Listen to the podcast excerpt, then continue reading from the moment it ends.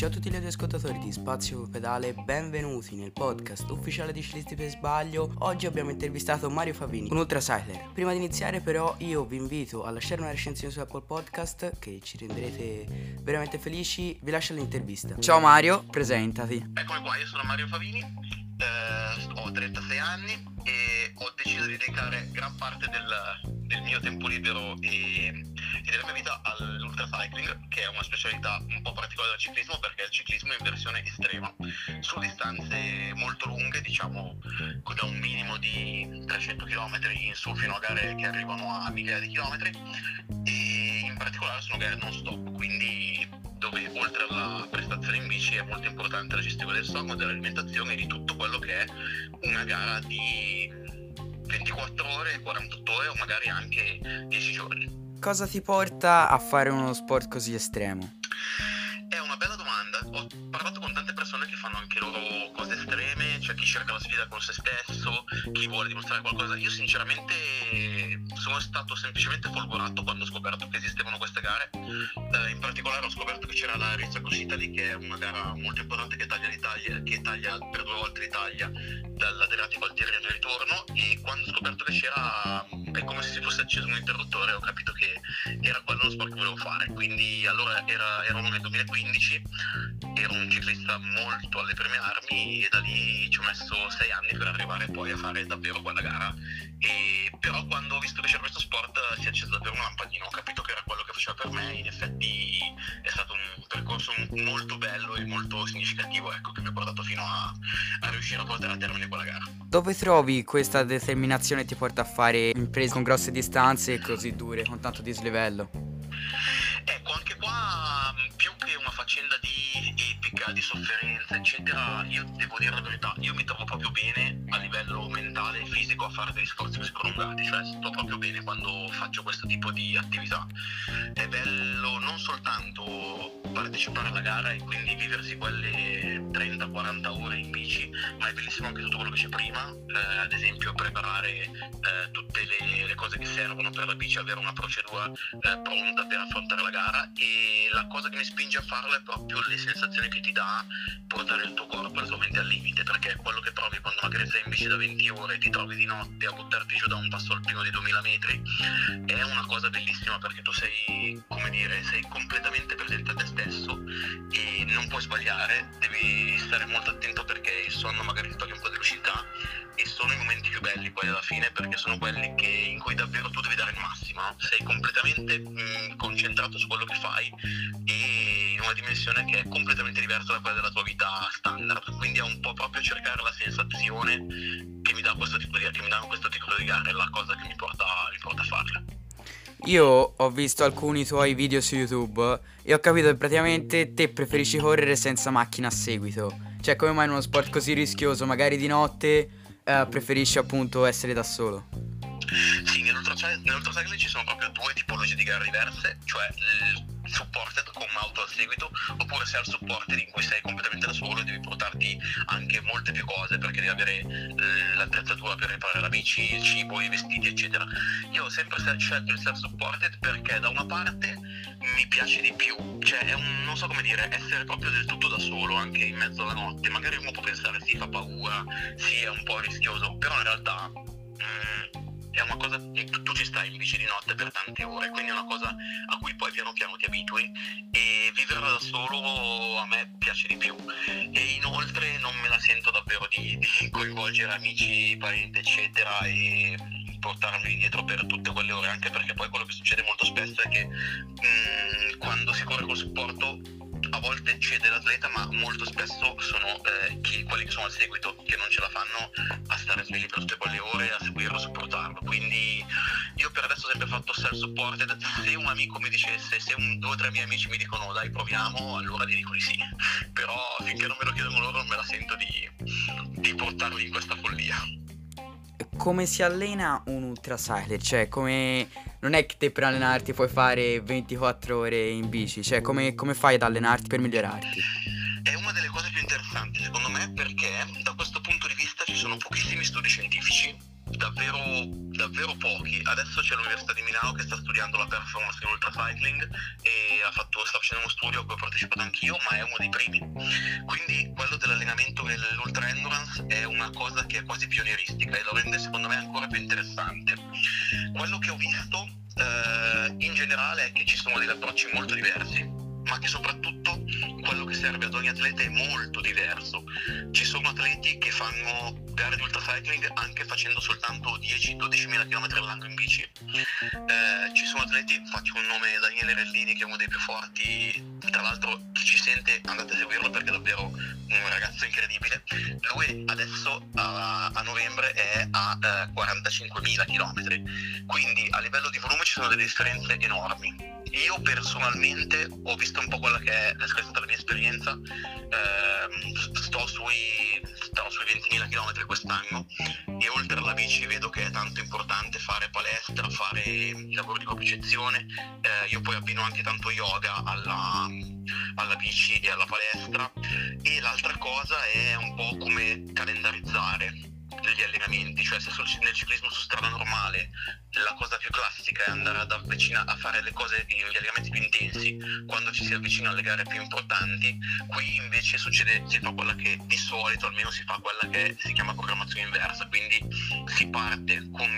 l'alta intensità che è un po' la base e poi ci si va a specializzare magari su un'intensità più bassa ma che si riesce a mantenere per più tempo, quindi proprio la periodizzazione è molto diversa rispetto al ciclismo classico, però anche qui stiamo parlando di una cosa che è ancora davvero agli albori dal punto dello studio scientifico, quindi probabilmente che gli anni si vedranno dei grossi sviluppi. Qual è la gara più estrema che hai fatto? Allora, la più estrema che ho fatto per adesso è la Race Cross Italy, dal punto di vista della durata, del, del clima, perché il centro Italia in primavera climaticamente è qualcosa di stranissimo, si passa da quasi 30 gradi a 6-7 gradi di notte e, ed è stata la più dura anche perché sono stato in bici per tanti ore, l'ho fatto in 38 ore, visto che ho avuto anche un problemino che mi ha rallentato un po'. Dal punto di vista invece proprio come percorso, la più dura è una gara molto più corta perché era di solo 380 km, la Dolomitica 380 che è la sorella minore dell'Ultra Cycling Dolomitica, però su 380 km 10.000 di dislivello che sono davvero una, una bella mazzata. E quest'anno probabilmente farò la versione lunga della Dolomitica che è l'Ultra Cycling Dolomitica da 700 con 17.000 metri di dislivello. Uh, quando vai a correre? Ti piace più andare a fare queste imprese con magari un gruppetto di persone che conosci o in solitaria? Nel senso di mh, mm, se farle, cioè se c'è qualche altro mio amico che fa queste gare, no, non c'è nessuno che le fa. No, no, no. Poi queste gare si fanno in solitaria per forza perché si corre per regolamento da soli, cioè non si può saltare la scia, bisogna stare sempre almeno a 50 km di distanza. Alla partenza si parte da soli, per cui sono delle gare praticamente solo del cronometro proprio si parte in solitaria, si arriva in solitaria e non si può sfruttare scia, sfruttare gruppi niente del genere. Di solito chi mi accompagna, la mia, la mia compagna, eh, che, che, mi segue solitamente quando facciamo le trasferte che durano un po' di giorni e no, no, per il resto sono, sono uno abbastanza solitario, almeno, almeno quando gareggio. Qual è il tuo prossimo progetto, la prossima gara che vorrai fare? L'anno prossimo diciamo che uno degli obiettivi fondamentali è superare i 1000 km in gara, quindi farò una gara da 1000 km. Avevo la mezza idea di correre all'estero, di fare qualcosa all'estero, ma alla fine un po' per il Covid che non si sa come andrà, un po' perché le trasferte all'estero sono complicate logisticamente farò eh, probabilmente una gara in Italia che è l'Adriatic Marathon da 1200 km a poco dislivello però bisogna dire questo mm, l'altra cosa molto dura che farò come dicevo l'Ultra Cycling Dolomitica da 700 con 17 mm di dislivello e poi andrò a molto probabilmente a rifare alcune gare che ho già fatto quest'anno sicuramente da Resta Cross Italy a cui mi sono già iscritto. E poi non so se la Romagna Ultra Race o l'Ultra Puani comunque sarà un anno in cui farò ancora mh, distanze abbastanza simili a quelle dell'anno scorso tranne appunto la gara da, da, mille, da sopra i 1000 km che è il prossimo obiettivo. Sul lungo termine invece diciamo che a me piacerebbe sicuramente fare eh, Race Cross France che sono 2006 e poi ho il sogno di andare a fare la Trans Bike Race che è la gara di ultra cycling self-supported più lunga al mondo che attraversa gli Stati Uniti mh, mm, dal Pacifico all'Atlantico e sono 6200 km lì però è proprio un altro tipo di, di esperienza e di, di, performance mi ci vorrà un bel po' prima di, prima di essere pronto Hai una configurazione di bici che preferisci quando devi affrontare imprese così lunghe? Ci sono, no, no, ci sono tante differenze rispetto alla bici da strada classica. Mm, quella principale sono i rapporti perché comunque ho dei rapporti abbastanza agili. Diciamo che io eh, sulla mia bici d'ultracycling ho un 50-34 all'anteriore, quindi una compact, e dietro ho un 11-34 che può sembrare agile ma in realtà vi assicuro che sui passi dolomitici eh, se ci fosse un 36, un 40 o un 50 dietro andrebbe bene anche quello ecco. quindi rapporti più agili l'altra cosa fondamentale mh, mm, sono le appendici aerodinamiche che mh, mm, ho all'anteriore sono un po' come quelle da crono hanno la funzione sicuramente di migliorare la prestazione in pianura ma soprattutto permettono una posizione molto molto più comoda. Io le uso tantissimo credo che alla Resta Italy avrò fatto almeno 20 ore sulle appendici e permettono di scaricare le mani di essere più comodi, di scaricare la schiena e di fare molti più chilometri. E poi ci sono, per me che faccio self supported, le borse, mh, mm, sono borse molto piccole in genere perché comunque non ho bisogno di portarmi tantissime cose, eh, un po' di abbigliamento che ti porti dietro e poi la bici deve essere comoda, cioè deve essere una bici su cui, su cui hai fatto chilometri, sei sicuro di essere molto comodo e da questo punto di vista devo ringraziare tantissimo anche il mio biomeccanico che cura la posizione e tutto, e tutto il resto. Ecco, riprendoci a quest'ultima proprio mm, affermazione. Uh, sull'ultracycling si cerca come nel ciclismo su strada l'aerodinamicità piuttosto che la leggerezza oppure si preferisce portare magari qualche barretta in più e rinunciare al, alla leggerezza? Diciamo che mm, da un certo punto di vista è tutto più estremizzato perché se nel ciclismo su strada risparmiare un, un, una piccola miglioria aerodinamica che ti porta a risparmiare un watt ti dà una differenza magari di qualche secondo su una gara nell'ultracycling dove sei da solo e le gare sono lunghissime una piccola miglioria che ti porta a risparmiare quel watt ti permette di risparmiare su tutta la gara qualche minuto quindi può diventare fondamentale. Eh, l'unica cosa su cui in realtà non si può più di tanto andare a risparmiare è proprio quello che dicevi, cioè il cibo, perché è ovvio che il consumo calorico è molto alto e ti devi portare tante tante cose da mangiare. Però per il resto no, la configurazione della bici in genere è, diciamo che mh, tolto che deve essere comoda e ti deve permettere di stare per uh, eh, 30 ore magari in bicicletta eh, fermandoti magari solo per un'ora e mezza eh, per il resto la bici cioè tolta la comodità è, è, studiata per essere una macchina che sia il più veloce possibile cioè in questo sport la, l'idea è proprio quella di fare il più chilometri possibile e il più forte possibile. Quindi sì sono scelte, scelte che devono sempre essere un po' di compromesso ma, ma la ricerca della performance è comunque, comunque massima al di là delle barrette che sono sempre tantissime ecco Com'è strutturata una gara? Cioè, lungo magari il percorso ci sono dei uh, rifornimenti? La maggior parte delle gare, diciamo che le gare di ultracycling, quelle proprio mh, mm, classiche, sono strutturate con uh, delle time station, quindi dei punti di controllo messi mh, mm, a disposizione dell'organizzazione, che sono oltre che dei punti di controllo da cui bisogna passare. Traccia è seguita GPS, ogni atleta è seguito dal GPS in modo che non sia possibile sbagliare strada, ma nemmeno stare, a, in, stare in scia a qualcuno o cose del genere, però ci sono dei time station, dei punti di controllo messi a disposizione dall'organizzazione che di solito permette a chi come me fa il self support e quindi non ha l'auto al seguito di lasciare, eh, di portare delle borse con quello che ti serve per il tratto che affronterai dopo.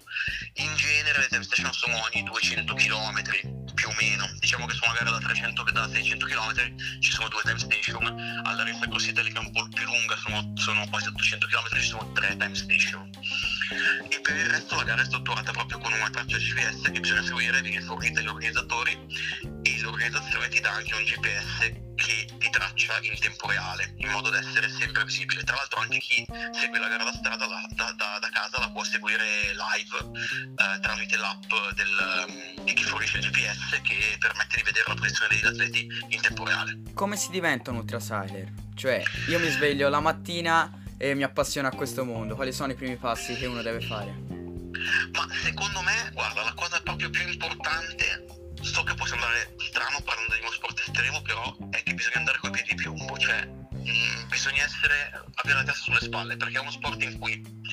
a parte il fatto che si rischia, perché comunque metti il tuo corpo e la tua mente davvero al limite, e quindi rischi, poi io ho visto che per quello che mi riguarda i miglioramenti che ho avuto sono stati dovuti soprattutto al fatto che non ho mai esagerato. In allenamento ehm, piuttosto che con l'approccio che ho avuto in questo sport sono sempre stato molto tranquillo cioè non è una cosa poi, in cui puoi pensare di andare bene andare forte facendo tirandoti il collo e stancandoti anche troppo in allenamento e esagerando cioè è una cosa che per farla devi fare devi essere molto come dire, schematico e, e, metodico in quello che fai. La cosa fondamentale è, è sicuramente avere una... Io dico la verità,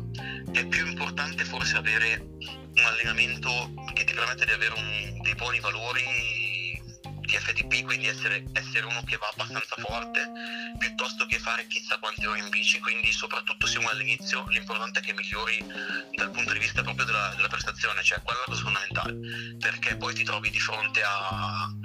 a salite, a passaggi difficili e lì, lì è chiaro che se, se devi farle a, a, a, 250 watt per te quella è la zona, è la zona 4 è un conto, se per te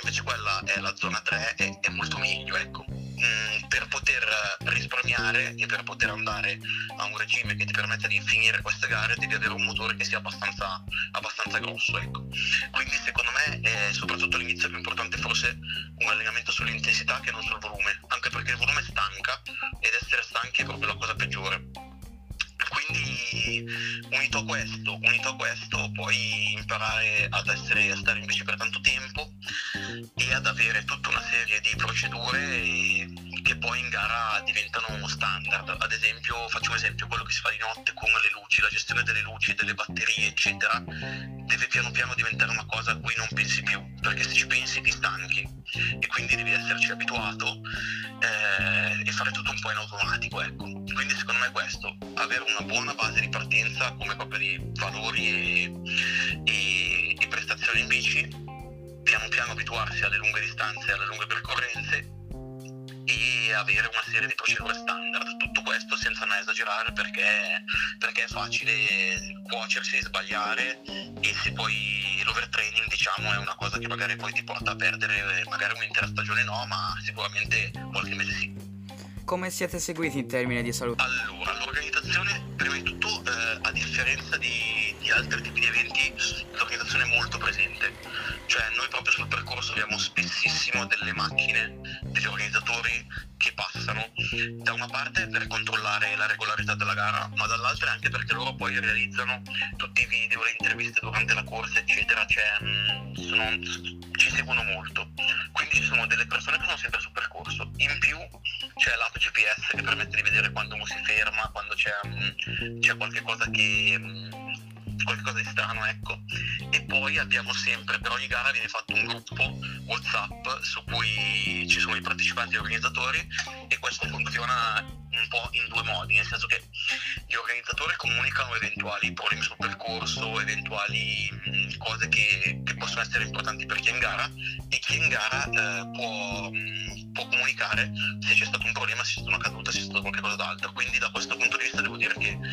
che queste gare sono io le ho trovate molto ben organizzate e la sicurezza c'è. Invito tutti gli ascoltatori a seguirti su Instagram, uh, dici un po' il tuo nickname. Grazie mille, lo trovate semplicemente Mario Favini, tutto attaccato. Io invito tutti a seguire anche tutti gli altri atleti che fanno ultracycling perché troverete davvero delle persone che fanno cose incredibili. Uh, vuoi salutare e ringraziare qualcuno che magari ti aiuta durante questo sport? Visto che mi capita di rado di essere intervistato, ringrazio un po' tutti, sicuramente la mia compagna che mi segue sempre, Cesare, il mio preparatore e biomeccanico, e Paolo, il mio meccanico, che sono stati fondamentali in questi anni. Grazie Mario, è stato Grazie un piacere. Mille. Bene, per questo episodio era tutto, uh, noi ci risentiamo il 12 dicembre che ci sarà l'intervista a Giovanni Gothi, biomeccanico, e adios!